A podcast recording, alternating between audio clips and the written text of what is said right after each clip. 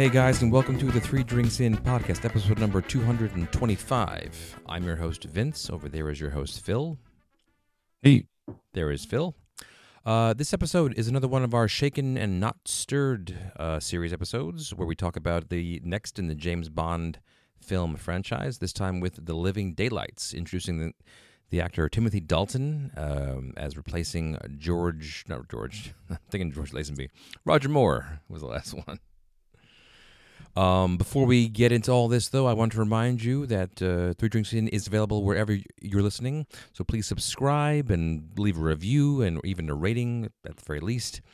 Uh, you can follow us on Twitter and Instagram at Three Drinks In Pod. You can like us on Facebook, uh, and comments, compliments, and sponsor offers can be sent to Three Drinks In Podcast at gmail.com. Don't forget to check out our st- our um, uh, merch store at TeePublic for all your Three Drinks In podcast merchandising needs. All right. So I don't know why I thought of George Lazenby before I thought of Roger Moore, but I did. yeah, that's weird. He hasn't. He only did the one. I think as I was just watching like a one of those like you know inexpensive documentaries about the making of this movie, and they were going through the whole like process of recasting the part, and they had pictures of Lazenby just kind of flashed in my head.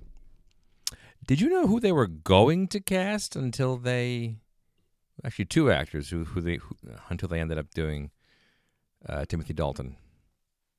Well, one of them was Pierce Brosnan, wasn't it? Yep, and before that, they had also looked at Mr. Sam Neill of Jurassic Park fame, who I keep forgetting is British or Welsh or something. Yeah, I, I can't see that though. No, he's I don't know. It's something about his head. His head is too round to play James, but like just, just I don't know. Always has some kind of like a sharp haircut or something, and you know, like I think Roger Moore had the best hair out of the whole bunch. His perfectly coiffed head of blonde hair, but Sam Neill was just kind of like, oh, okay, it's Sam, Yeah, it's hard to Just- picture him. just a guy named Sam. They they, they had a couple of of uh, of screen tests that were kind of funny to look at. I'm like, oh look, it's Dr. Grant Yeah, wearing a tuxedo for some reason and holding a gun. it's Hmm. just odd. I think But, Timothy um, Dalton has a great head of hair. Yeah, no, I think he he definitely looks the part, and um, they were very keen to get Pierce Brosnan. Something about Pierce Brosnan was you know, but uh, I forget which network, but Remington Steele was on, and they um, you know they had a certain amount of time to um, produce episodes for him to shoot otherwise the contract expired and like at the at the at the 11th hour they came back and like yeah no we're going to keep doing them and so uh Yeah, did- he couldn't get out of that. couldn't get out of it and um Well, that's like when they they got him for the '90s ones. They like no one was surprised except anybody who didn't know anything about James Bond. yeah i remember dad was saying oh yeah good finally like they they they they've, been meaning to do that and they just haven't been able to do it yeah, that was very much like, oh, Remington Steele, of course. And I was like, well, okay. and like his like what's funny about and i'm sure we'll get to this when we talk about goldeneye but like you know he he did remington steele and dalton did these two movies i don't know why dalton left i'm sure there's a reason but i'm and i'll, I'll discover it when i you know read the uh, you know do some re- re- re- research for the next one of these but um brosnan kind of fell off the map after remington steele like he did tv okay fine then like the next step at in, in, in those days was to do your stint on TV and then get bumped up to movies. And then he kind of vanished. And then I, I, I remember watching a, a documentary with him. He's saying like, you know, it was Mrs. Doubtfire that brought him back into the public's attention.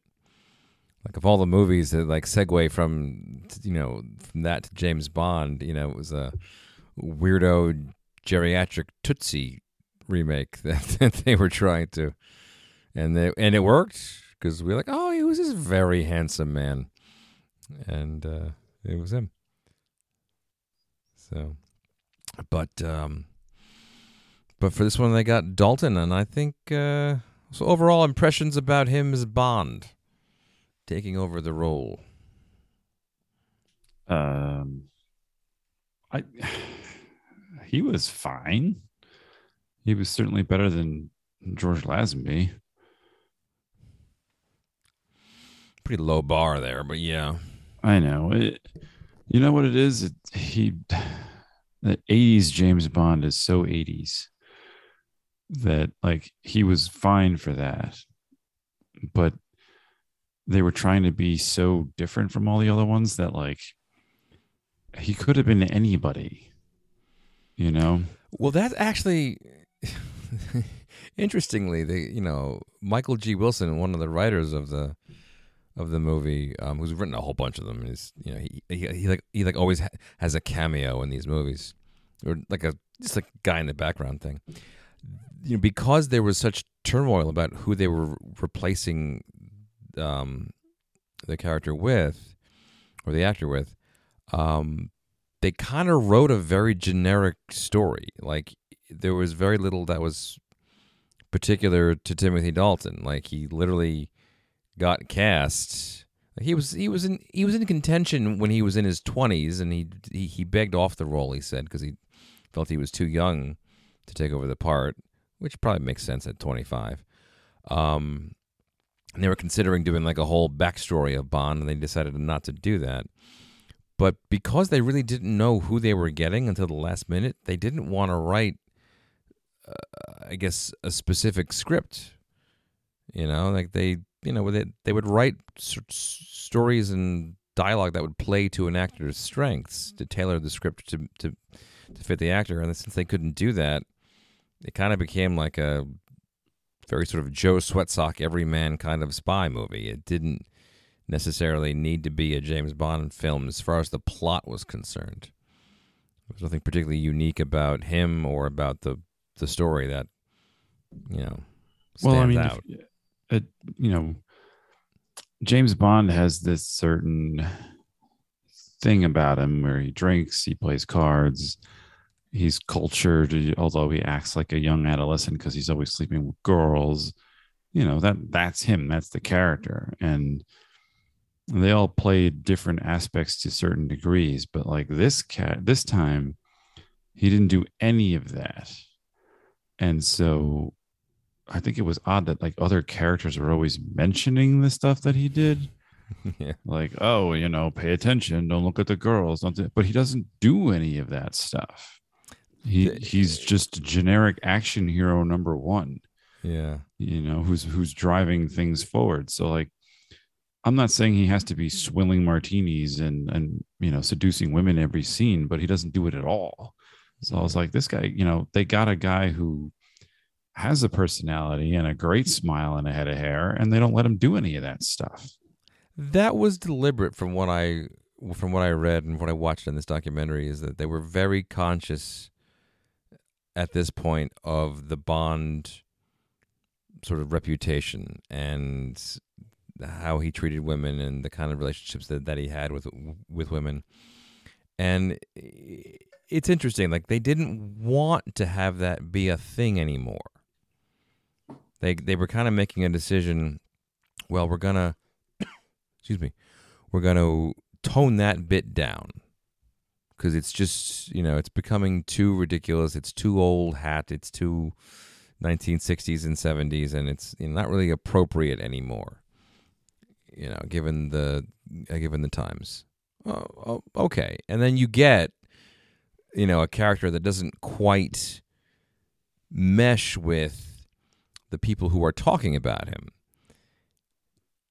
All right, so then let's just skip over Brosnan. That's basically what they were saying about the Daniel Craig James Bond, although in a much more complicated, uh, you know, much more belabored kind of way. Like we talked about this when we talked about uh, No Time to Die, but like the whole thing was a commentary on the way in which they made the character out to be in the 60s and 70s.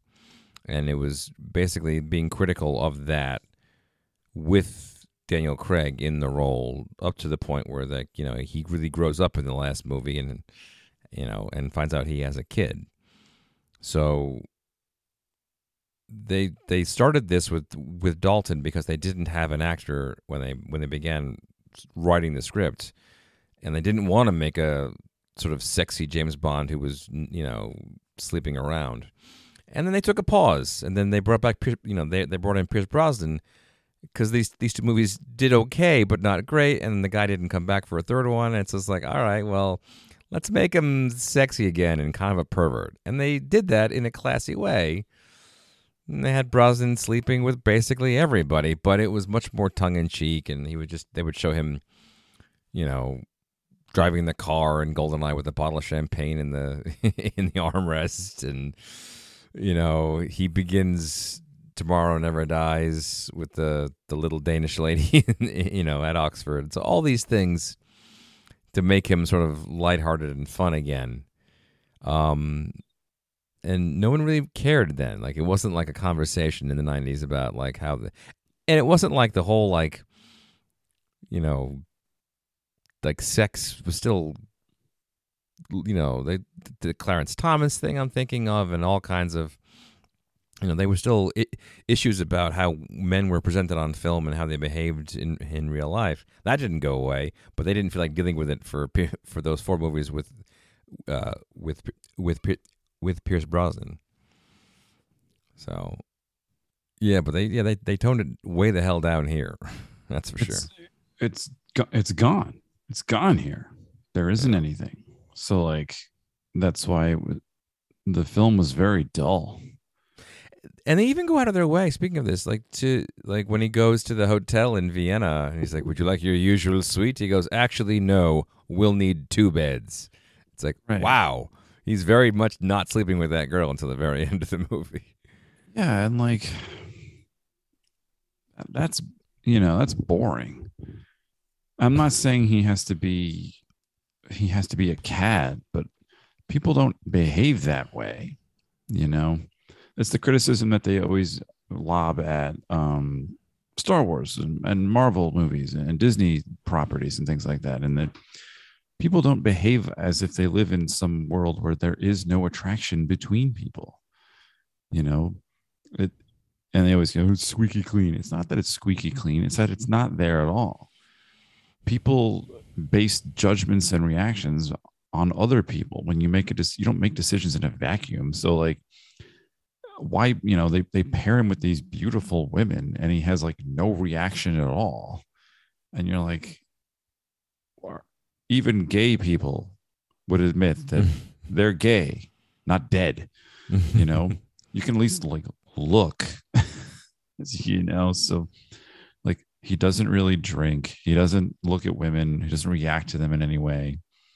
He he's just some sort of he's going with the motions of the plot of which this film has far too much yeah, You know. there's, there's a lot going on here. and like everything that they've suddenly like in the final draft of the movie they felt they needed to just shoehorn in there to remind you that it's james bond and not um generic spy like jason bourne or something like he only makes funny quips during the cello scene when they're snow skiing what is that sledding on the on the cello case Right. Yeah, You know, holding a then, like- Stradivarius going down Yeah. a mountain. going down a mountain as people are shooting at you and stuff. And like Timothy, I've seen Timothy Dalton in other films, and he can be funny. You know, he has he has like a darker edge to him in that um, he plays better villains, but Yeah. you know he- he he can be funny, but they don't give him any jokes. So it was just like, all right, this, this could be anybody. I, it's a disservice to him, I think. It's not like he wasn't trying. No, and I, I, I think he wanted to, based on his interviews, and who, and who knows how canon those are, but like, it seems he wanted to play the character more seriously, which is, you know, I think that they underestimated how easy that was going to be after Roger Moore.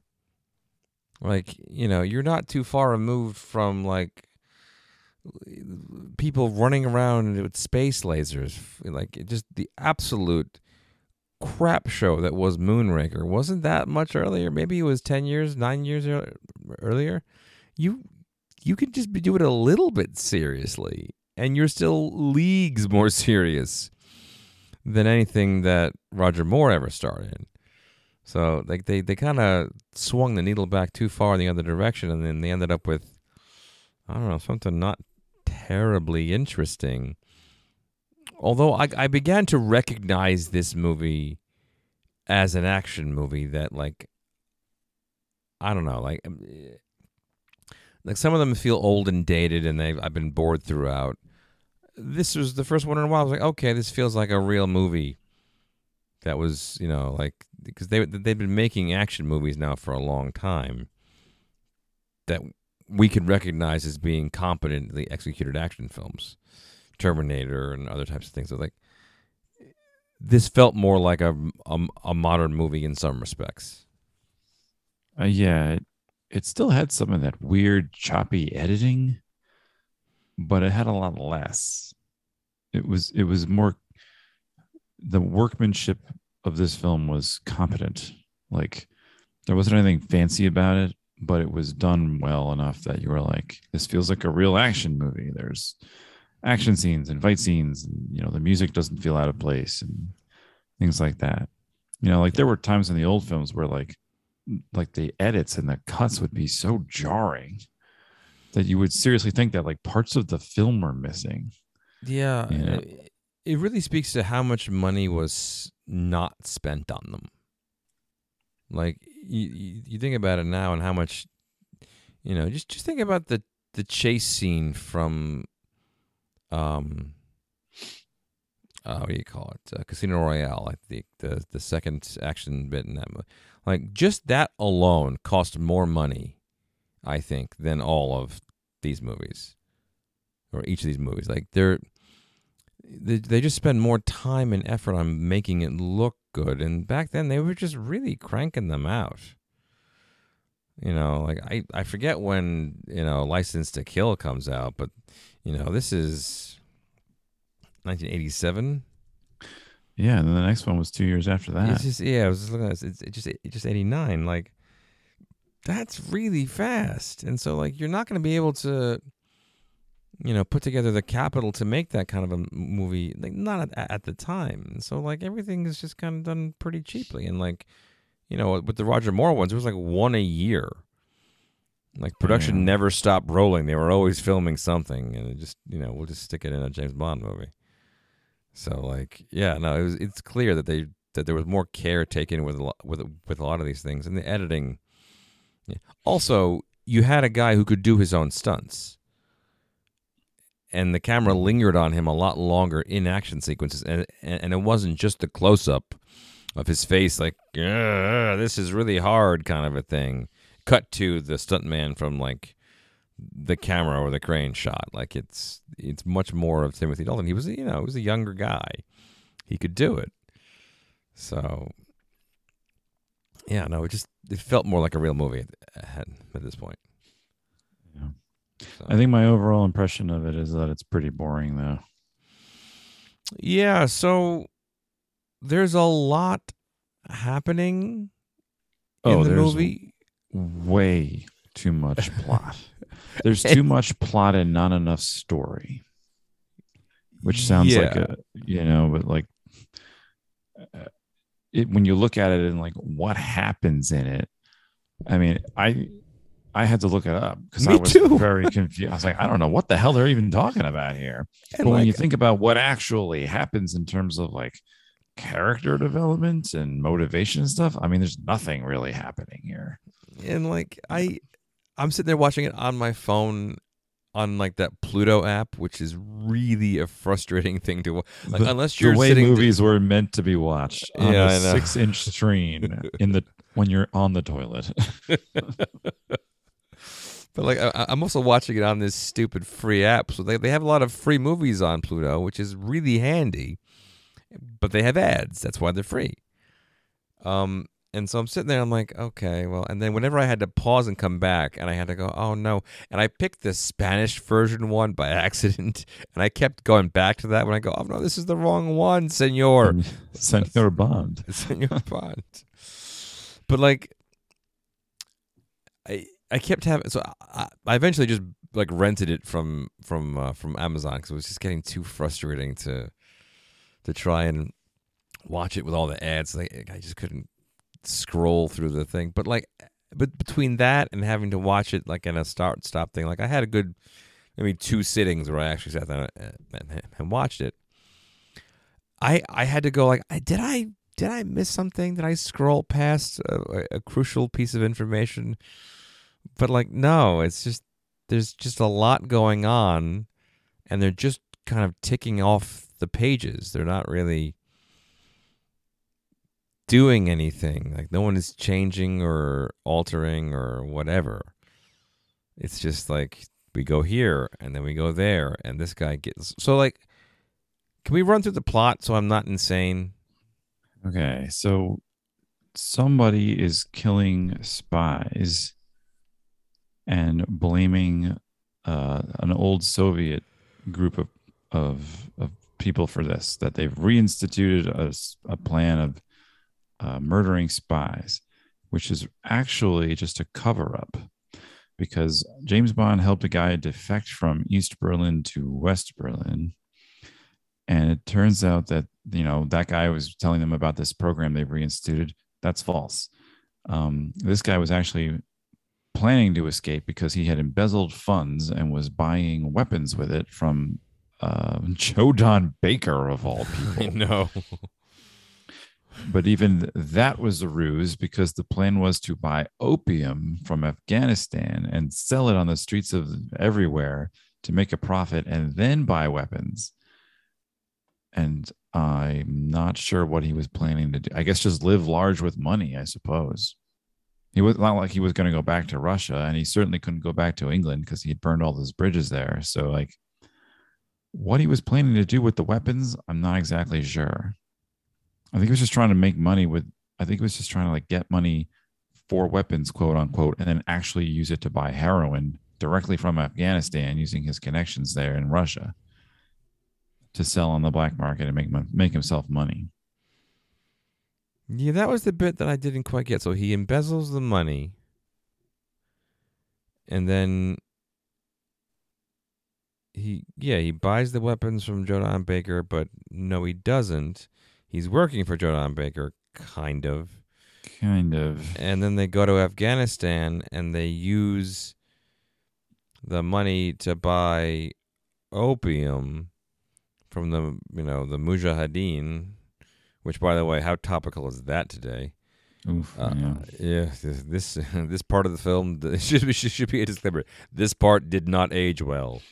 Yeah. It's like it's like movies where the Nazis are the heroes. I was like, oh my god, like, this, is really- this is just awkward. it was just very very bizarre. Um, and so they they buy the heroin, and then they're gonna sell the heroin, and then they're gonna buy the weapons, but the weapons don't cost as much as they'll have made from the heroin. right. And then who are they going to give the weapons? But like, who are they going to give the weapons to? the Russians. But why would he do that? He defected. Well, he didn't defect. He stole money from them and ran away. But maybe if he gives them the weapons, they'll like him. I don't really understand. And like, I didn't really, I didn't really understand, and it was not interesting enough for me to continue like checking. Like I gave up after all. I was like, oh, whatever. Like just shoot him, which is what happens. and then John Baker's character is like, I guess he has like a, his own private army because he makes money somehow. he he makes money selling weapons, despite being like a screw up who's never actually been in the military. He just like studies military. Like he has like books and dioramas and stuff. yeah, it's very strange that scene at the end there. All right, yeah, so like, like yeah, that's that scene at the end felt so tacked on. Like, oh, we have to get rid of Joe Don Baker's character because he's a bad guy, I guess. yeah, it's just it's just very strange. And like like so I guess they go through all that stuff and yeah, it just they just go through all this stuff.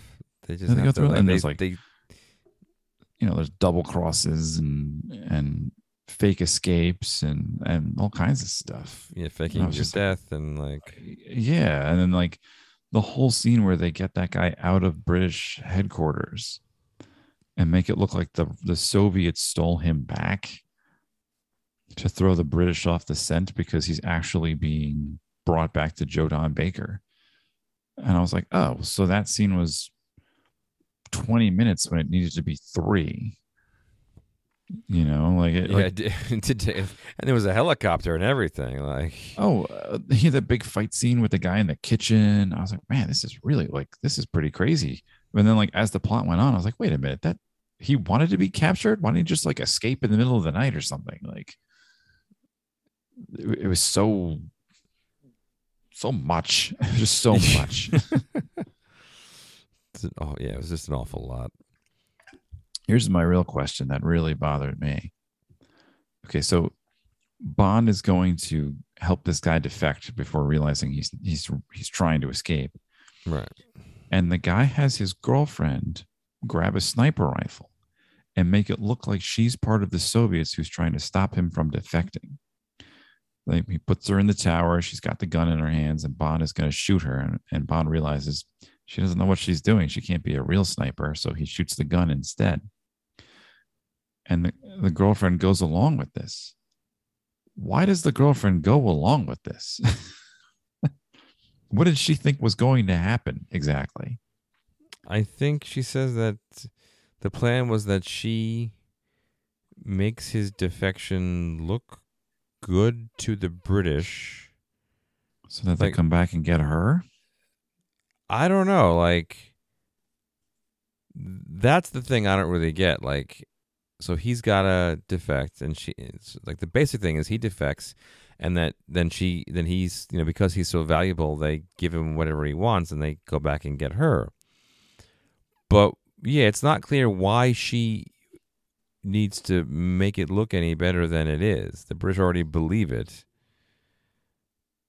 I guess i don't know is he trying to sell his own importance to the british even though he is important to the british Yeah, I don't know. It just wasn't clear. it's kind of like And gilding like- the lily you know like It's it's so important to the plot that Bond goes with her. it introduces it's the only way that her character can enter the scene like Well, it's, well, it's it's, what, it's, it's a, not, not, not- the only way but it's how she, how she she, she becomes involved but it's the only reason that Bond thinks there's something fishy to begin with. Because she doesn't like she like holds the rifle upside down or whatever. Like he's like, okay, she doesn't know what she's doing. If she was a real sniper, this wouldn't have happened. So something is up here. yeah And I'm like, that makes sense. But at the same time, it makes no sense because why would she have done that for him? I was like, I don't understand this. This- yeah i guess like that's the thing about this film is, is it that everything makes sense un, like but un, until you think about it like yeah okay that, that that that follows that thing from before but also why why was that there at all like you still like it's it's all unnecessary you know it's not like it's illogical it's just not necessary i don't yeah, know It just seems so odd to me. I did enjoy the um, the door that slammed on that guy too fast and killed him. Okay, so I was going to ask about that.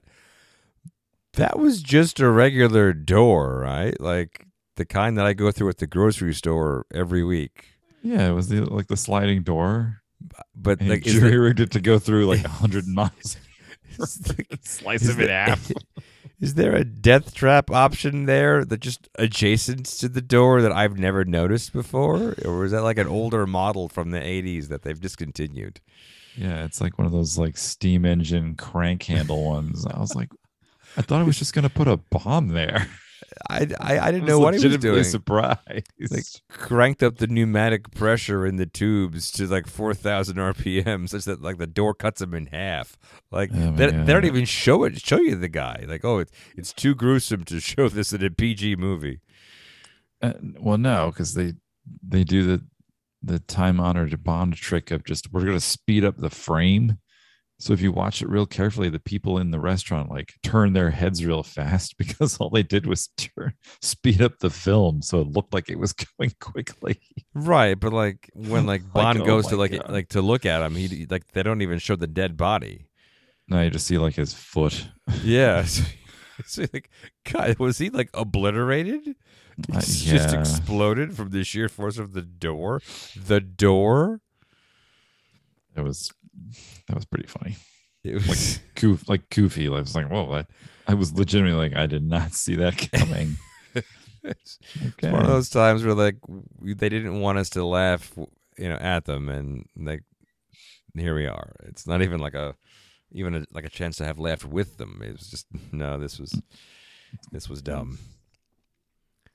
So, um, okay. Uh, what were some things about the film that you liked? Uh, I don't know. Probably nothing. Everything was It was- terrible. It wasn't terrible. It just I can barely remember it. I watched it yesterday. I mean, I did like that Moneypenny was not um some matron.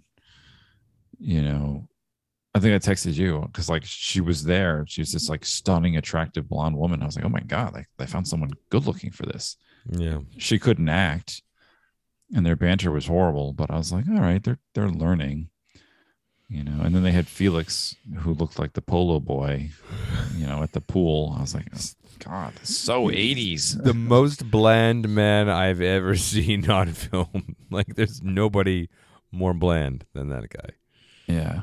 It- to the point where he was like, Oh, Felix, how have you been? And I was like, Oh, good thing they said something because that guy could be, you know, generic goon number three. I mean, he looked just like anybody. You really, yeah. Um, it's one of the reasons I really enjoyed the. Uh, um, I can't think of the guy's name. Jeffrey. Jeffrey Wright. Right. Thank you. It's not Jeffrey Rush. That's a different guy. Like Jeffrey Wright's casting in that was so. Just like different than anything that had come before. Like Well, he's you know, not too, I realized there he's not in many of these films, this character. Felix. Felix, no. It's really like a a minority of films. Like he's in the first one. He shows up in Go- in in Goldfinger. He didn't appear in any of the um, Pierce Brosnan ones because they got Joe Don Baker to play a different kind of a character. He wasn't in most of the Roger Moore ones either. No, he was in a couple, but not maybe. many. And he always looked like they, they kept getting not just a different actor, but a wildly different actor. So he was basically the American James Bond in Doctor No. And then when you see him again, he's 102 years old. Yeah, you know, he was like a week away from retirement, and so you figure he's he's gonna get it in the chest.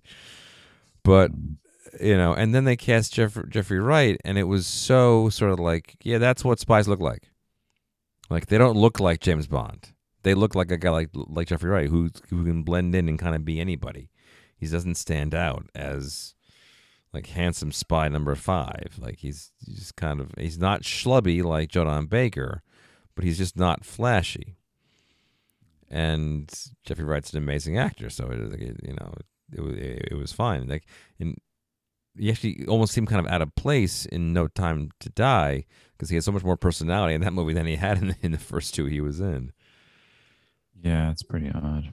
Yeah, it was good, but like he can sell it because it was it was interesting. But like, but here it was just like he could he literally could have been like plucked out of any one of those like Rodney Dangerfield movies about the '80s. Like he's just generic kid number eight. Yeah, I mean, there was a lot of stuff like that that just felt too 80s. What's up with the boombox? The, the do you notice how like in certain like when I remember watching Octopussy and Q had that lab in some random bazaar in, in Pakistan or India, wherever they were, and they were doing like the goofy stuff behind them, like the snake charmer that also had his flute that was also like a rifle or something, you know. And they had like when they shoehorned that in, like in this one, it, it was so out of place that it's like I, I really didn't like it. Remember the guy gets sucked into the couch cushions and Q just sits on him. And I was like, what is the point of this scene? You Yeah, only gave that- him one gadget for for you know for also. Yeah, that and the car. The car, the car was a big thing because that was a pretty cool car. It was, it was a. Well, yeah, the Aston Yeah. Martin. I think it he had gotten an Aston Martin. It had been a while. Didn't he switch to something else for a little while? Uh, yeah. So it had been. It was the Aston Martin, which made its debut in, I think, I think Goldfinger with the DB5, and then I can't remember the the one that that that Lazenby drove. It might not have been an Aston Martin, but then it was Lotus for a while, which is which is another British car company, and then went back to Aston Martin.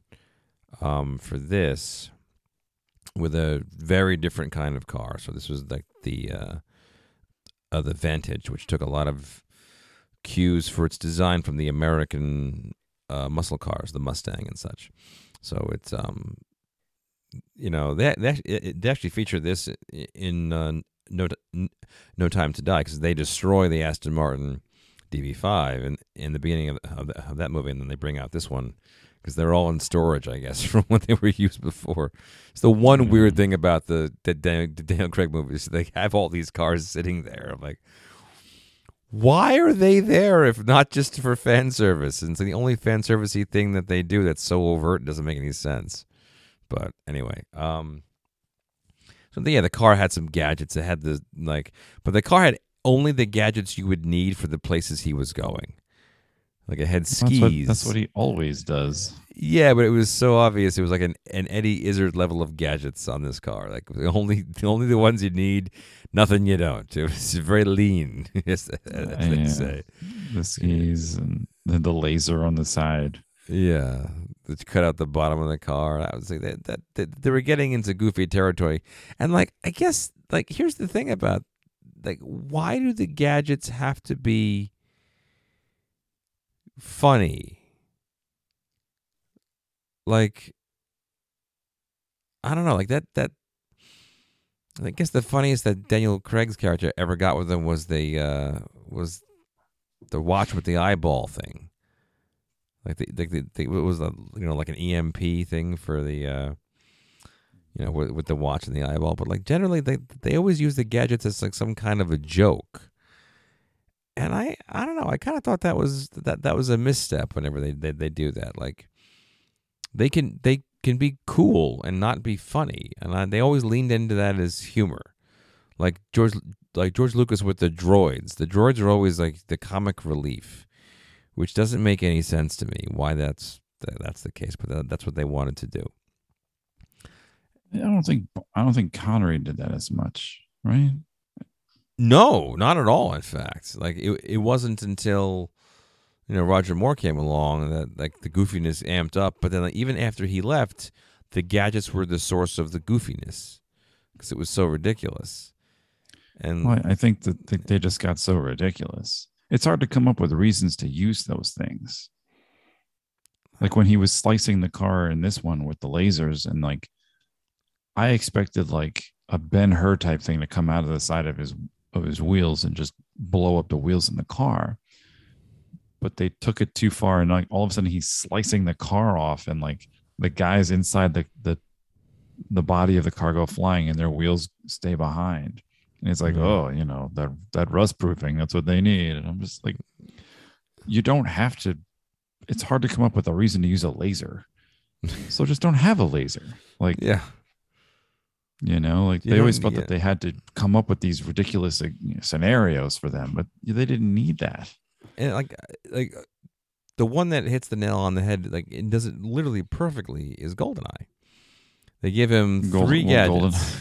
Golden, Goldeneye is the best Bond film. Uh, it's, it's, it's a very, yeah, you have a very strong case for that. But yeah, they, they give him three gadgets. He uses each one of them, and it's, they're not funny. And in fact, the fucking pen thing is just one of the most tense moments in you know in that movie. It's like, oh my god, when is that thing going to explode? You know, it just it ra- it ratchets up the tension so much and spurs into action the final action bit that ends the movie that's you can do that again. That's like you know, you just use a different gadget to do the same thing. Like you gotta, it's harder to do it more than once. I'm not, I'm not saying it's easy. I, I, I can't write a movie, but uh, well, yeah. I mean, that's when you've made so many of these. So like when Connery's doing it, Connery's in situations that are extraordinary and otherworldly. He needs extra help in those things, which is something that uh, our dad and I used to say a lot of times too. Like he's not just fighting generic villains; he's fighting super villains, and therefore you need the you need the advantage. And so, like the wackier the super villains got, the wackier his his gear needed to be to the point where you couldn't really take it seriously anymore you know and whereas like in goldeneye and stuff like here's a deadly weapon that you might need in a situation that needs to be disguised. The bomb is a pen. Now it doesn't, no one can tell. It's not like you're going to be writing anything and, and just suddenly have to throw it, blow stuff up. You know, like your your watch has a laser on it. And a watch is a practical device that you can carry around with you. You know, like it, that's what mm-hmm. they're for. You mm-hmm. know, I don't know when you need car lasers exactly. And and later Brosnan films did that too. When he would Yeah. suddenly have stupid, silly gadgets, and you were like, well, nobody would ever need that. You know, it's not even practical. So, all I've got's my jam trousers. this is just inconvenient now at this point. right. Like at this point, Yeah. just carry a regular bomb. you know. Yeah. It's like, it's like my favorite like line from um uh, from Skyfall was was when he, when he goes to meet Q and he gives him this thing. He goes this box that has the uh, the the Walther PPK uh, K and a and the transmitter. He goes a gun and a radio. That's all I'm getting. Like it's a complaint. It's like you've got nothing else for me, and it was it ends up paying off later when he's like, I see this, this new thing from, from you know from from Q Branch. It's called a radio. Like it's all, and then like the Marines show up. Uh, yeah. You know, So in this film, you know, they they dialed that stuff back. They were trying to make it realistic. Okay, fine. But they, they but they were desperate for that levity, and they, they they tried to use the gadgets to make it in that one car chase sequence, Yeah. which actually was I- I- pretty good car chase sequence as, as far as these these ones go. It was certainly better than the ones that had preceded it. Uh, yeah, I, I like that. I like the the opening sequence when he's on the roof of the car and Yeah, that was actually that really guy. good. Uh, yeah, that was a really good chase. You know, it was a yeah. a good opening. But um, like he's barely in any action scenes in this movie until the end. Like when when they're trying to get the guy out of British headquarters and he had like the goon has that fight with a random person. who does pretty well. Right. Like I thought he was just gonna knock him over the head with like a vase or something, you know, like it- like they usually do. But that guy held his own. I'm sitting here like, I, I sure wish this was our hero. Like, I don't know who this guy is. Good for. Like, I should be watching a movie about him. good, good for him. Well done. You know, the waiter who has deadly skills and, and defending his his kitchen. You know, like yeah. Um. Good. I don't know. I I, I struggled to find it because it was just very average. Very whatever they were trying to do. I don't think they did it very well. So I mean, I, I think it suffers too from like, you know, we we've gotten a string of movies that were sort of exceptionally well made. You know, you have Goldeneye, which was really great, and you know, even that like the story is better than the the way in which that they made it because they, they, that was still UA. It hadn't been sold to Sony yet you know, and then Sony comes along and they they make, they make four, you know, if not really great movies, then like really expensive ones, say the least. Um, not no, or not five, not four. Um, but I think at the time this must have been like a real sort of wake up call, because if all you had to compare it to was almost like a decade and a half of goofy Roger Moore stuff you know this you know this deals with a lot of reality you know the reality of how, spies actually behave how you need somebody who's tough and not just sort of debonair. Um you know they're using the girl as bait for most of the movie. And then you know they loop in the whole thing about uh afghanistan and- and the soviets which was i mean i'm not sure so sure how much longer that was going on in 87 i don't really know but you know it was very topical at the time so yeah this must have seemed very seemed very different and i imagine pretty welcoming so i'm not quite sure what the reaction was it was generally pr- pretty positive i think siskel gave it one two like two out of four stars like people who I were really was- I think it was mixed, Yeah, it? like some some people really loved it. They thought, "Oh, this is great. This is so much better than what we we've been getting," and that might have overshadowed the fact that it really doesn't stand out as a good movie. Um, but you know, it's I don't know. It's it's easy to kind of get a breath of fresh air out of this. You know, even though for us it's like, yeah, this is kind of old hat, and you know, we, we they've they, they've done better since, kind of a thing. I, I mean, I'd rather watch, you know, Octopussy. I mean, there there are other Roger Moore films that were better than this. I think because they at least had some personality to them. Right. That's the one thing missing here was any sense of like character. You know, there's there's no color to it. It's it's it's it's it's, very bland. I mean, like, I, I I think they they were able to do essentially what they were trying to do here with Daniel Craig, and they did that by going back to the beginning of the of of his story. You know, he doesn't look young. You know, when when they when, you know when when they make Casino Royale, but they turned they turned the character like they like I think the the fear was they didn't want to make him green.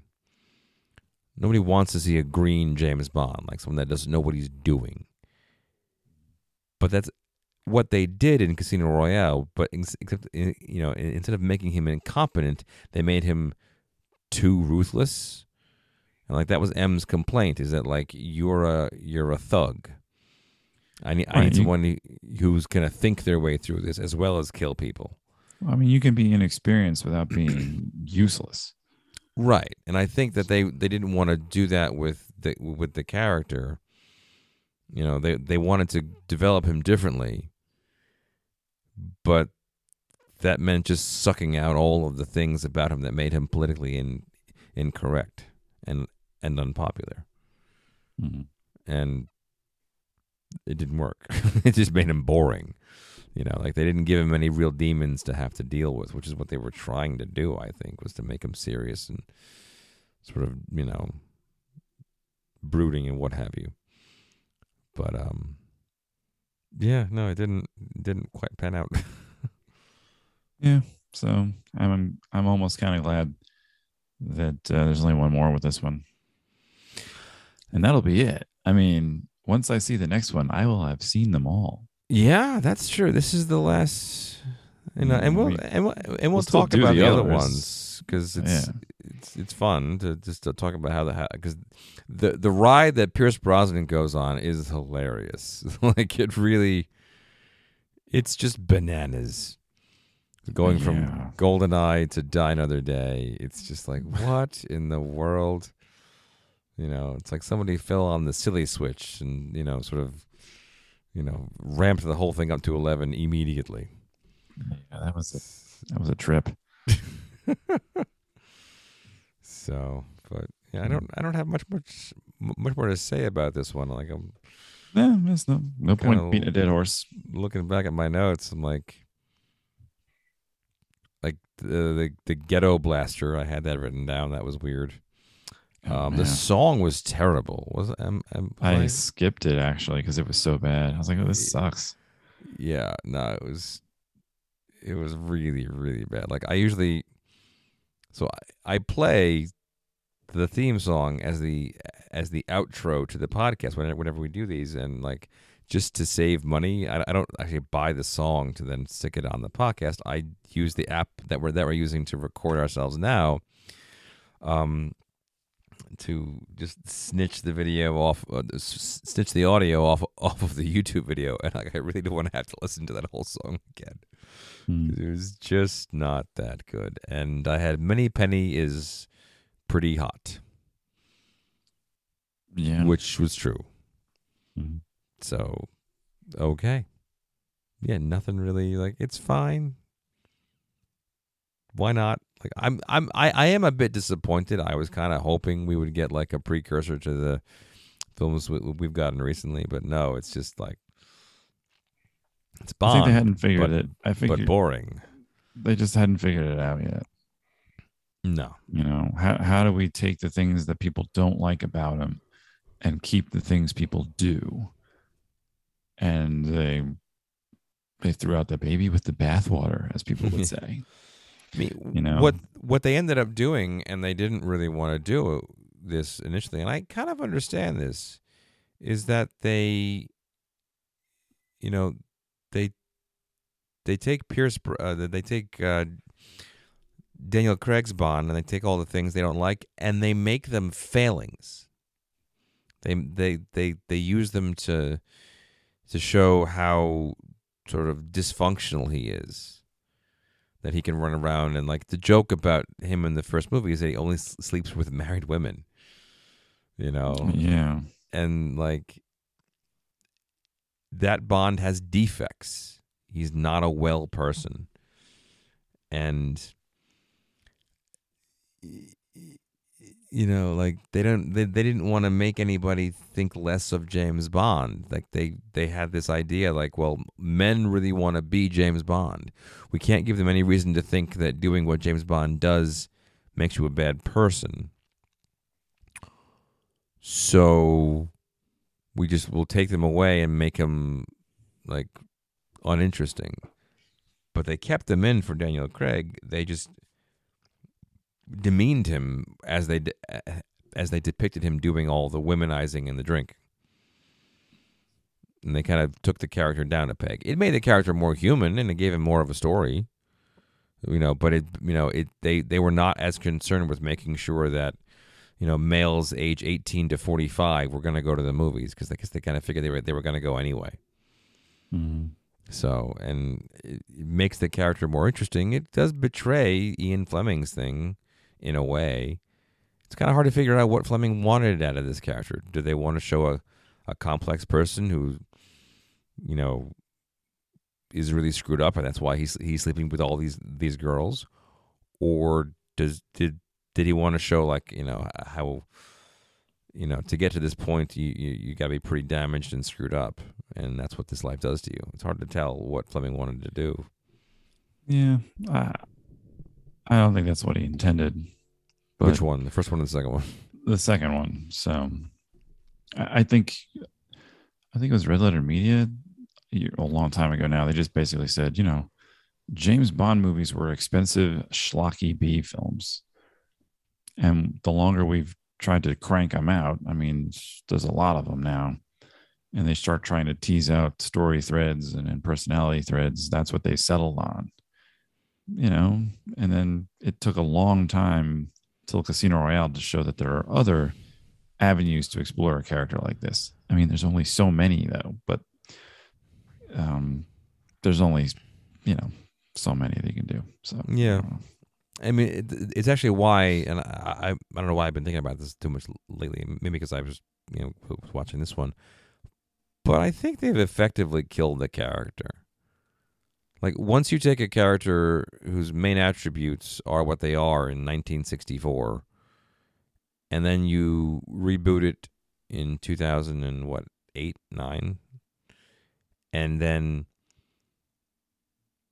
you know take all the all, all the attributes that made that they were trying to use to sell the movie back then and make them the reason the character is so like you know dysfunctional and you know I don't know what kind of word you would use to describe him but like you know they're they're they're not they're not pointing at them and going like look isn't that great? He banged that girl too. Like there's saying isn't it kind of screwed up how he's doing this and all these girls are dying? Like he has sex with one girl and then she's dead the next scene.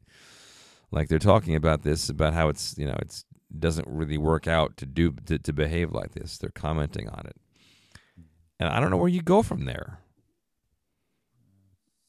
i mean you I know, thi- you can get I- over it. yeah, and then what? Just do the same thing all over again? That's Yeah.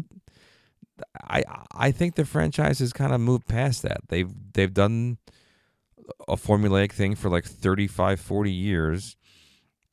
They got to Daniel Craig and said, "Let's tell a much longer story about this guy."